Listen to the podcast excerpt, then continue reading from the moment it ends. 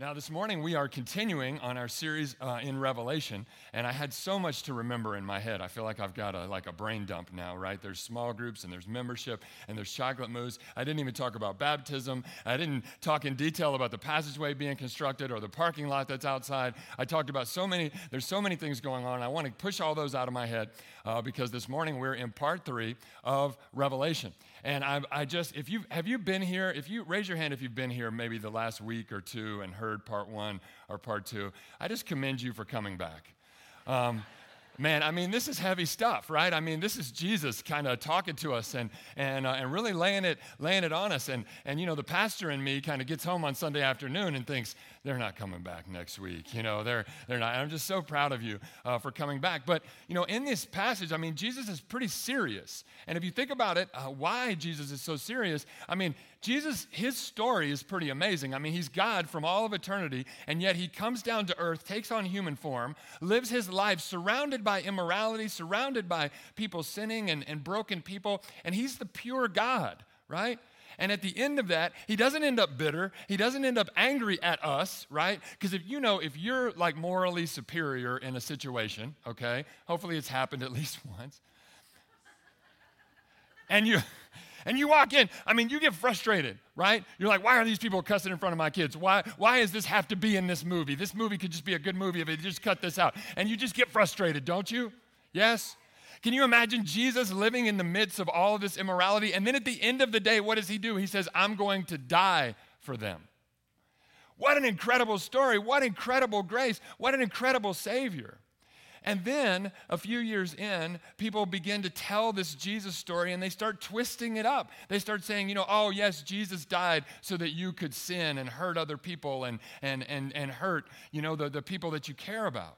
And I mean, you think about how Jesus is upset at that. He's like, no, I died so that people could be free from sin, not so they could be released to sin.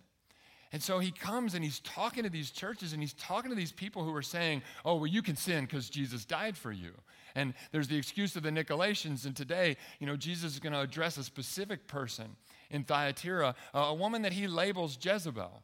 And we see that this passage, that this letter to Thyatira, it's 11 verses long. It's the longest letter of these seven letters. And that's because we've been talking about a force that's come from the outside in, the Nicolaitans. But today we look at uh, a force from the inside someone that is in the inside of the church and talking and leading people astray. And Jesus labels her as Jezebel. He, he creates a type, he creates a metaphor here. And, and it's important because I'm getting ready to read you some verses. And I mean, Jesus' language in these verses is pretty stern, okay? And I want you, I, I wanted to set the stage for you, and I also want you to realize it is a metaphor, and we'll unpack that just a little bit, okay? Because Jesus is going to talk about killing kids. And, uh, and, and, so just look at it contextually, look at it as a metaphor, and, uh, and we'll, we'll get into it. So I just wanted to give you that before I read these letters, these particular words that are in red in our Bible, okay? To the angel of the church of Thyatira, write, These are the words of the Son of God, whose eyes are like blazing fire and whose feet are like burnished bronze. I know your deeds, your love and faith your service and perseverance, and that you have are now doing more than you did at first. Nevertheless, I have this against you. You tolerate that woman Jezebel, who calls herself a prophet. By her teaching, she misleads my servants into sexual immorality and the eating of food sacrificed to idols. I have given her time to repent of her immorality, but she is unwilling. So I will cast her on a bed of suffering, and I will make those who commit adultery with her suffer intensely, unless they repent of her ways. I will strike her children dead. Then all the churches will know that I am he who searches hearts and minds, and I will repay each of you according to your deeds. Now I say to the rest of you in Thyatira, to you who do not hold to her teaching and have not learned Satan's so called deep secrets, I will not impose any other burden on you except to hold on to what you have until I come. To the one who is victorious and does my will to the end, I will give authority over the nations. That one will rule with an iron scepter and will dash them to pieces like pottery. Just as I have received authority from my Father, I will also give that one the morning star. Whoever has ears, let them hear what the Spirit says to the churches. Let's pray together. God, we worship you and we magnify you. Lord, we acknowledge your authority over our lives, God. Lord, as we hear these hard words, as, as you guide and direct us, Lord, we submit ourselves to you. Lord, we uh, say that you are our Lord and Master, God, and we desire to show that that is true through, the, through um, God, the acts and the attitudes in our lives, Father. I pray, Lord, that you would lead us, encourage us, strengthen us, God, to be effective for you. And we ask it in Jesus' name. And everyone said, Amen and amen. I grew up in Huntsville, Alabama, and if you're not familiar with Huntsville, Alabama, Huntsville is a, a, place where the space industry is really centered. A lot of the things that are developed and that eventually find their way to Houston or find their way to Cape Canaveral, those things begin in Huntsville with the engineers designing all those things. There are some big companies in Huntsville Boeing and Lockheed Martin and Raytheon and IBM and Intergraph are all located uh, in Huntsville and working on the space industry. The Space and Rocket Center is there. And when I was a, a kid, the minor league team was called the Huntsville Stars, right? Because everything's kind of about this guy. Now they're the Rocket City Trash Pandas. And uh, Trash Panda is a raccoon, if you don't know, so it's, it's super cute, but uh, that, that's, you know, that's who they are. And as a kid, I didn't really understand the impact that an industry had on a community until things would go wrong with the space program. I don't know if you remember when the Hubble telescope was first launched, uh, it didn't work. Um, and this was billions of dollars that was spent to put the Hubble telescope up. And I didn't know it as a kid, but all of my friends' dads, my mom owned a flower shop, but all my friends' dads were working on the Hubble telescope, right? And so you can imagine things were kind of a little little sad around, you know, when the Hubble telescope launched and it didn't work. Some of my friends' dads lost their jobs. They had to move away. Other of my friends, they didn't see their dads because their dads was at work. I mean, this is billions of dollars spent on something that's getting national attention. The same thing when the, the Challenger shuttle tragedy happened and, and the impact that that had on the community and, and, and, and seeing that and, and feeling that. And then, uh, when the, of course, when the president would say there was a new space initiative, I would get a whole bunch of new friends that would come, and they were all good at math because their parents were, were engineers. And uh, I'm, I'm terrible at math. But just seeing how that industry just really impacted even me as a kid, kind of the ebbs and flows of things. And of course, as West Virginians, oh, I've been in West Virginia for 26 years now, so I, have been here longer than anywhere, and I consider myself a West Virginian. Uh, we know that the coal industry, as it, as it ebbs and flows, and, and, and there's new regulations that, that are not necessarily good, and then there's new markets that are good. And as, as things happen that are good and things happen that are not good, we see that ebb and flow in our uh, culture too, right? Uh, when things are up, it's up, right? And when things are down, it's, it's down. And we see that ebb and flow. And Thyatira was an industrial town. Thyatira was a place uh, where there were minerals and uh, different resources could be extracted from the ground. And so it grew up as an industrial city. The ebb and flow of the city of Thyatira was based on the industries that were there. Thyatira was initially uh, founded we, we might have skipped ahead, but give me that little map if you don't mind. Uh, Thyatira was initially uh, founded as, as a, um, a border town that was a defense garrison under Alexander the Great. And you can see how Thyatira is, is further up there, north and uh, east. And he's established Thyatira to defend from the west. So people that would try to attack uh, the rest of Asia Minor uh, from the east would have to go through Thyatira uh, in order to get there. But as Alexander the Great died and as the empire began to fade, Thyatira discovered all the minerals and things that they had in the ground, and they became an industrialized city so that they had industries, industries uh, like copper and leather and bronze and wool, and especially linen. Uh, back in the ancient culture, there were no artificial dyes. So if you wanted something a certain color, right? I look out here and we all have, you know, colored uh, shirts on. But if you wanted, I, am not there yet. Um, if you wanted to have, um, thank you. And uh, if you if you wanted to have something a certain color, right, then you had to you had to dye it. And and Thyatira, the minerals in the water caused the dyes to not only take in the fabric but also to pop, right? So if you had a red garment that was dyed in Thyatira, you could tell the difference because it was a brighter red color. If you had a purple garment uh, in Thyatira, you could tell because it, the the purple dye took into the fabric and it popped more, right? So it's like, you know, there wasn't Paris back then, it was Thyatira, right? You know, I got, uh, this was dyed in Thyatira. And with that purple dye, now, we, now we've got this uh, shell here that you'll see. And if you can tell, that shell is really purple. And the little snail that lived in there, okay, many of them gave their lives. They gave their lives because uh, purple dye was derived from those snails drop by drop. Purple dye was uh, derived from the madder plants there. You can see they're kind of reddish uh, purple. And it was very hard to extract purple dye. And so, if you go to all the trouble to extract the purple dye, thousands of those shells, right, just to get enough to, to dye a garment, and, and a lot of work with the madder plant, you would want to make sure that that dye had its greatest effect, right? That it popped, that it set into the fabric. So you would take that dye to Thyatira and you would um, dye those linens. And we know Lydia uh, was a seller of purple, and purple was the color of divinity and it was the color of royalty because it was so expensive and so difficult. Uh, for them to get that into the fabric. And Thyatira became a place known by their industry their bronze, their copper, their leather, all of these things became, they became known, right? They were the outlet mall of the first century, right? You drive, you go to Tanger outlets, they would go to Thyatira, okay? And find all of these things. So, to protect these industries, guilds were created the, the copper guild, the bronze guild, the linen guild, the wool guild. And a guild is similar to a labor union. The, the, the idea is to protect the trade and to protect the workers, except a guild is a little bit different. In a guild, uh, the guild wanted to control your whole life. The guild said, well, obviously we're going to control your work, but you're also only allowed to associate with people in the guild and they also controlled your religious belief because they believed that if you worshiped the gods in the right way that they would give favor to the industry now, industries have always been subject to trends. They've always been subject to the economy. They've always been subject to technology. Imagine if somebody found a better way to get purple dye into fabric. Like Thyatira would be ruined, right? So, what do you do? You keep the gods happy and they protect your industry. It was the, the whole economy was on the back of all of these things. So, this put the church and Christians in a really difficult spot because uh, the guilds, their, their uh, principal god was Apollos Trimenaeus, and they would uh, have parties uh, at different times in the year, okay? Like the copper guys, they get January. I'm making this up, it's not true. The wool people, they get February. I'm just putting it on the calendar, okay, so you have an idea.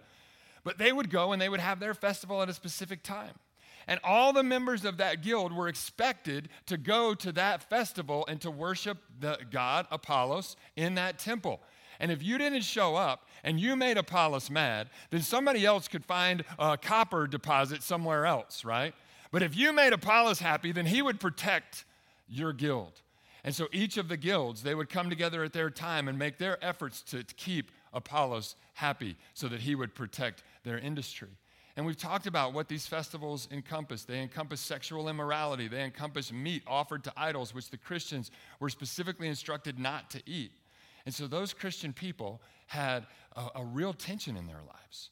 Like once a year it comes around, and you can imagine the anxiety that would be in them as, the, as that festival begins to approach. What are we going to do? Are we going to go? Or are we not going to go? Are we going to participate? Or somebody going to notice? Maybe, you know, maybe one year they, they kind of stayed home, but they kind of hovered around in the right areas and they didn't really go in and they didn't really participate, but somebody saw them and assumed they were there and they got away with it.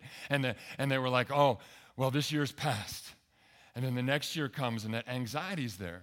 Because if they somebody noticed that they weren't there, noticed that they weren't participating, they would be fired, and they wouldn't only be fired, but they would not be allowed to, to do their trade anywhere where the guild had influence. Any, any city where the guild would have influence, Thyatira or beyond, they would lose their job and they would lose their trade. And being unemployed in the first century, right? I mean, it was completely different than being unemployed now. Like, you, you, you, know, you, you transition between jobs and you say, well, I'm just, you know, you kind of take a week or two, right? No? Okay. but, but in the first century, there was no support, especially if your family was also a member of a guild, which was the common thing because they would hand it down from, from father to son. And if your family was part of the guild and they were required to shun you as well, that means that if you didn't participate in the festival, that you could be fired, you could be alienated from your family, you could lose your trade the only way that you knew how to make money. And it was a pretty desperate situation. And so a woman, and she's not named in the scriptures, but Jesus labels her as Jezebel. A woman comes into the church and she begins teaching and saying, you know what? Jesus died for our sins and we have grace, and certainly Jesus wouldn't want you to maybe lose your job. Certainly Jesus wants you to provide for your family. And, and these people were under such pressure. I mean, I, I, want you to, I want you to feel that pressure just a little bit. The pressure to, to hear what they want to hear. Like, uh, can you imagine like somebody comes and you're like, oh no, you can serve Jesus and do this, this thing that they're so scared about, they're so anxious about. And then they hear somebody say, oh no, you can do that, it's okay. Jesus is okay with that. Jesus is okay with that immorality. Jesus is okay with you disobeying direct commands of God and the, and the church. Jesus is okay with that. These people were hungry to hear that. And as this woman began to teach that, people began to say, okay, we buy it. And they began to buy in and they began to go to these festivals and to do these things that are really just abominable things that would destroy their families, destroy their lives, and, and bring direct disobedience to God.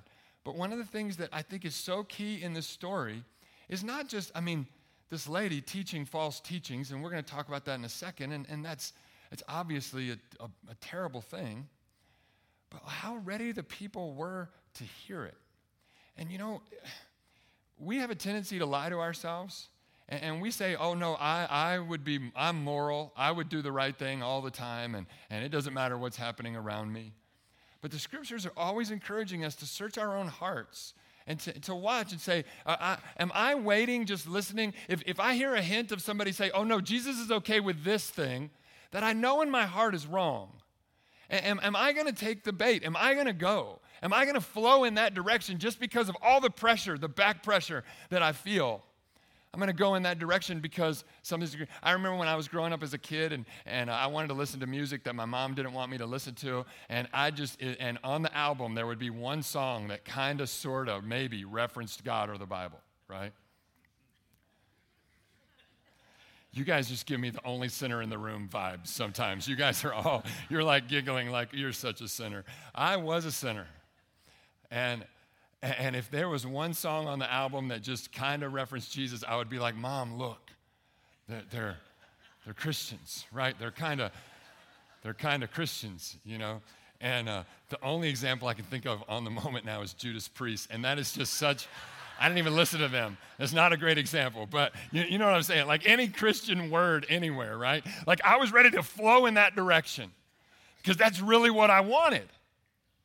And if we if we don't, if we're not honest with ourselves and we don't see that dynamic in ourselves and we don't see that temptation in ourselves, that when somebody says something that's not true or biblical and yet it sounds good and it's spun just the right way and it's got a little bit of a hint that we're like, oh, yes. And so this lady's leading and, and these people are buying in because they feel such pressure to follow and how horrible this is in the name of Jesus. And again, this is Jesus' story. I mean, this is the one who left heaven and lived and died for us. And now his story is being taken and used to lead people into this horrible lifestyle. Can you imagine how upset? I mean, Jesus is, is upset. I mean, he shows up and his eyes are like blazing fire, right? And his feet are like bronze. Like, I mean, he's to crush something. He's to Superman laser beam somebody.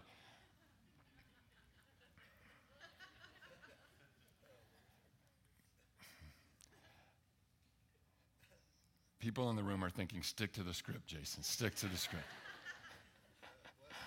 Thank you. Bless him, Lord. Bless his heart. But we see in Revelation 2:21, we read this earlier, we still see the grace of God in this situation. What does Jesus say? We, we read this earlier. He says, I have given her time to repent of her immorality, but she is unwilling. Like, I mean, how, like, if somebody was using your name to lead people astray and to do horrible, evil things in your name, I mean, I would show up ready to chop some heads. Yeah? I mean, it's good. I don't have authority or the power to do it, but guess who does? Jesus. And he could show up and be like, oh, no, no, right? And this is over. But what does he say? He says, I've given her time to repent and she is unwilling. He's drawing her in. And I just want to say this look, if our Christianity or our representation of God is not such that we realize that He is desperate for every person to be saved and to come to a saving knowledge of Him, we need to make sure that our understanding of God is that He is longing for every person to find salvation and be restored to Him. If we ever present God as the one who can't wait to punish you, then we are doing the same thing that this lady did. We are presenting a false truth about God. God loves people, and He's longing for them to come to Him. He's longing for them to change. To, he sent his son to die that they could be washed clean so that his relationship could be restored. He's longing for that. And if there is this woman who is using his name and speaking these things, and he still says in that moment, I have given her time to repent, I've come to her and directed her, but she is unwilling to do it. We see the grace in Jesus. But listen, the, Jesus is full of both grace and truth. And, and there's truth that comes in Revelation 2:22, the very next verse. It says this, "So I will cast her on a bed of suffering."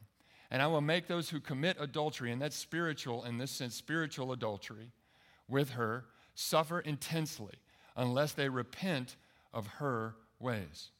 Now, this brings up something that I don't like to talk about, okay? And the reason I don't like to talk about this is because people will take this and they will twist it into false guilt, and people will take this and they'll twist it into condemnation of others. So, this is a very sensitive subject, okay? Um, but the, it's, it's true. We see it in the scriptures that sickness can be a punishment for sin, but that is not often the case. Now, again, you say, wow, that, I mean, that just opens a whole Pandora's box, right? It's like, oh my goodness, sickness can be a punishment for sin. Oh, does that mean, oh, I got a cold, and so I, that's God punishing me for sin? No. Listen, this is not something that happens often. This is not something you can see. This is an extreme case that Jesus is talking about, okay? But I want to give you one other example just so you know I'm not kind of pulling something and just saying. In 1 Corinthians 11, 29 through 30, Paul, talking about communion, says, For those who eat and drink without discerning the body of Christ, eat and drink judgment on themselves. That is why many among you are weak and sick, and a number of you have fallen asleep. Now, what is Paul talking about as it relates to communion? The rich people would get there because they didn't have jobs, and they would eat all the communion before the poor people got there. And he's talking about the d- disparage between rich and poor people. He's not talking about you being guilty and eating communion. We're all guilty and we eat communion. And we find forgiveness in Christ. That's why we take communion all at the same time. Have you ever wondered why we pass it and we hold the elements and then we take it all at the same time? That's because we want to know that everybody's equal. Everybody's on the same footing. It's not rich people and poor people or people we like and people we don't like. We all take communion together. But Paul says, listen, disobedience to the Lord can be a root of sickness. It doesn't happen very often. Please, please, like I said, it's just a sensitive thing because, you know, you could take that and be like, oh, I'm guilty and oh, I've got a cold and I must have sinned against the Lord. You know? No, we live in a broken world and there's colds. I'm praying for all the teachers and the students right now that are going back going back to school in those environments. Or you can say, oh, well, that person, right? I know, I knew they were a sinner. They're sick. Man, I mean, that's just terrible, right?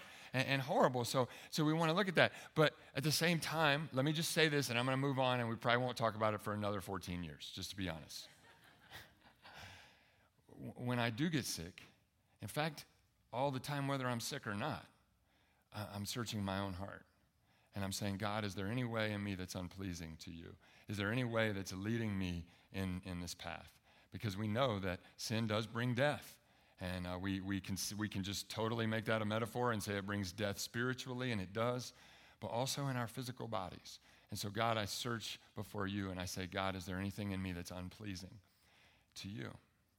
And uh, so Jesus says, listen, um, I'm going to make her, she's going to suffer because of this sin that she's committing and leading these people astray and, and, and using this here. And, but, if, but you, don't, you, don't you hear it? As soon as she's willing to repent, and even, even into that, if you're willing to repent, you can find forgiveness. So Jesus says, Revelation 2 23, I will strike her children dead, period. And again, we're in the midst of a metaphor. Jezebel is not her name. Jezebel is a type from the Old Testament. He's speaking metaphorically, and he's talking about those who would spiritually be espousing and saying these same things, right? He's like, listen, I'm going to cut that off. I don't want people led astray in my name. Then all the churches will know that I am he who searches hearts and minds, and I will repay each of you according to your deeds. Guys, we are going to stand before God one day and give an account for our lives. the things that we do, the, the way that we use the influence that we have, God is going to hold us accountable. You know, this lady in this church used her influence to lead people astray, and she was a false teacher. And I want to give you just real quick three ways that you can recognize a false teacher, okay? And uh, it's interesting. Uh, I, I, I think, maybe I think too much, but I just thought, man, like, maybe there's somebody in the crowd who's kind of cynical like me and thinks, how can you as a teacher tell me what to listen to for a false teacher? What if you're a false teacher, right? And, I, and so I thought about that, and I thought, I don't know a way around it. So here we go. Um, how to identify a false teacher? Number one, there is no cross or discipleship or holiness. There is no call to sacrifice. There is no call. I mean, Jesus said, You want to be my disciple? Take up your cross and follow me. If somebody comes to you and the gospel that they present to you is just, just sort of a walk in the park and sort of just friendly and wonderful and everything's good and there's no sacrifice, right? There's no cross, there's no discipleship, there's no bringing yourself under submission. That's not the true gospel. The true gospel uh, has for us uh, the, the cross, it has for us discipleship, it has for us holiness, otherness, being like God. The second way to identify a false teacher is that they don't use Scripture or they use Scripture, but it is removed from context. Like, I, I have a Bible degree. I, I, I, know the Bible pretty well. I can make an argument for anything from the Bible. I can take a verse out of context and I can bring it over and I can convince you that the Bible says anything I want it to.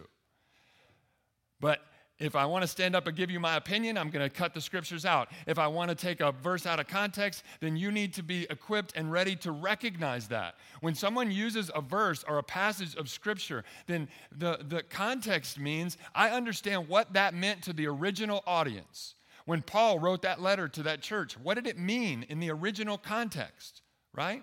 And, and there's tools to help me discern that. What does it mean, that verse inside the chapter that it's in, right? That's a, that, that verse is in a whole chapter. What does that chapter mean inside the whole book of the Bible? Right? What does Ephesians 4 3 mean? What does Ephesians 4 3 mean in Ephesians 4? What does Ephesians 4 mean in the book of Ephesians? What does Ephesians, how does it fit inside the New Testament? How does Ephesians fit inside the whole Bible? You see, if you take one verse, I don't even know what Ephesians 4 3 is. That was just something I pulled off the top of my head. I could be getting in trouble even as we speak. But if I just take a verse and I just throw it out there, and then I tell you, oh, well, this means all of these things, and listen to me now, and it means all of these things that you really want to hear,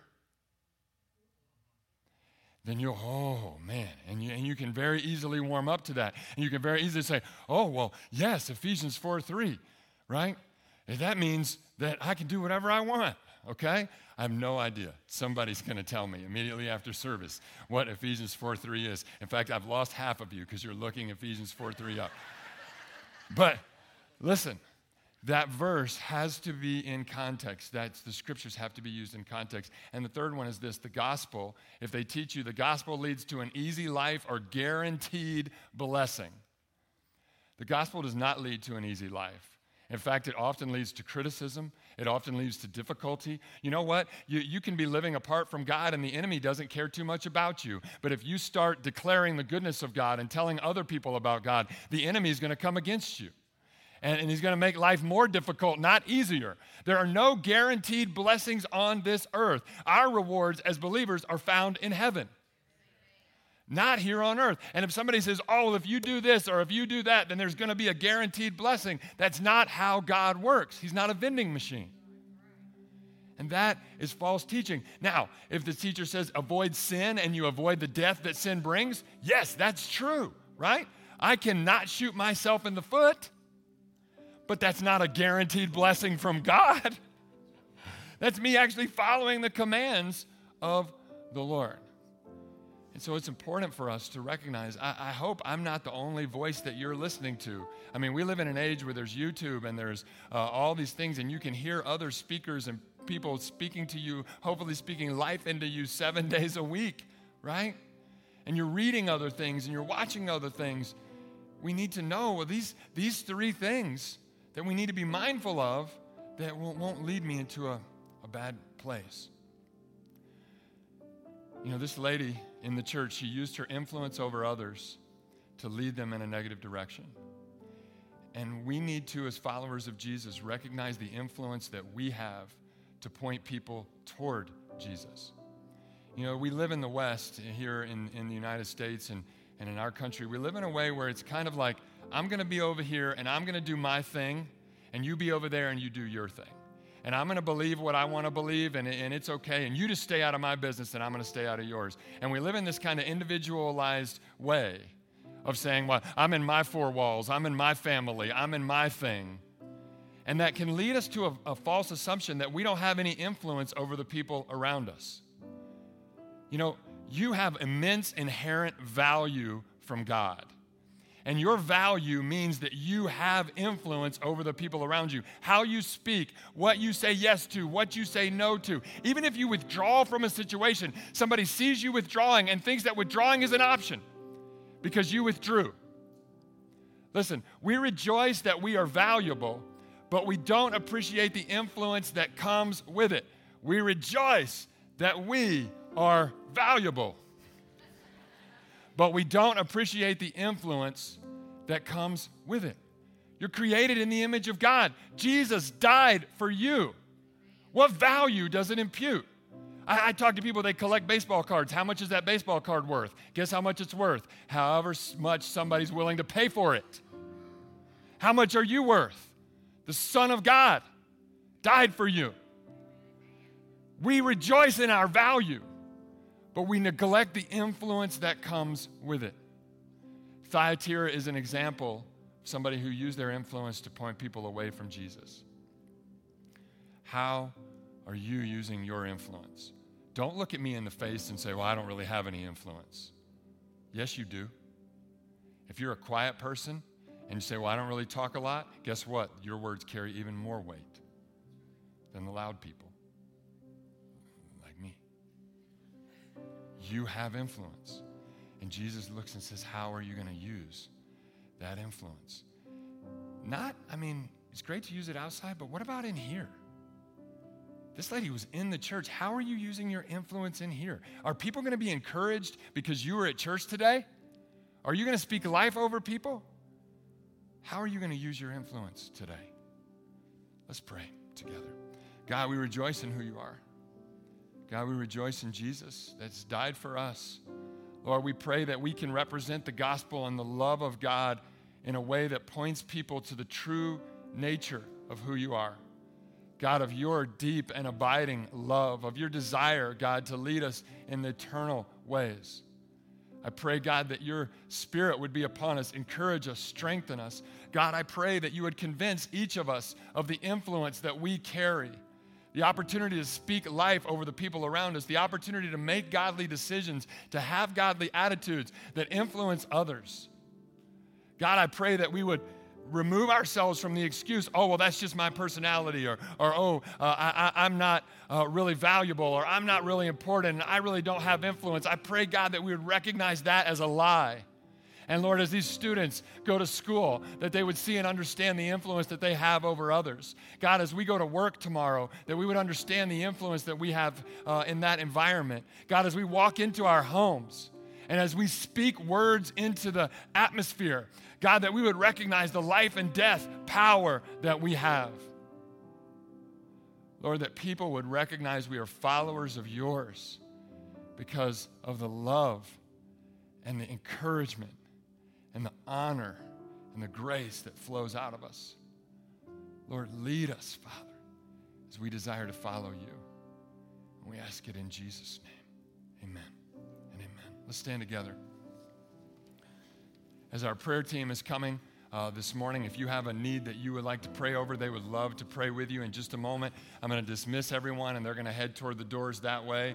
And uh, no one's going to notice if you're coming this way. But if you have something that you want to pray about, these folks would love to pray with you, encourage you. Maybe you have a big appointment or an interview this week. Maybe you have somebody in your family that needs touched.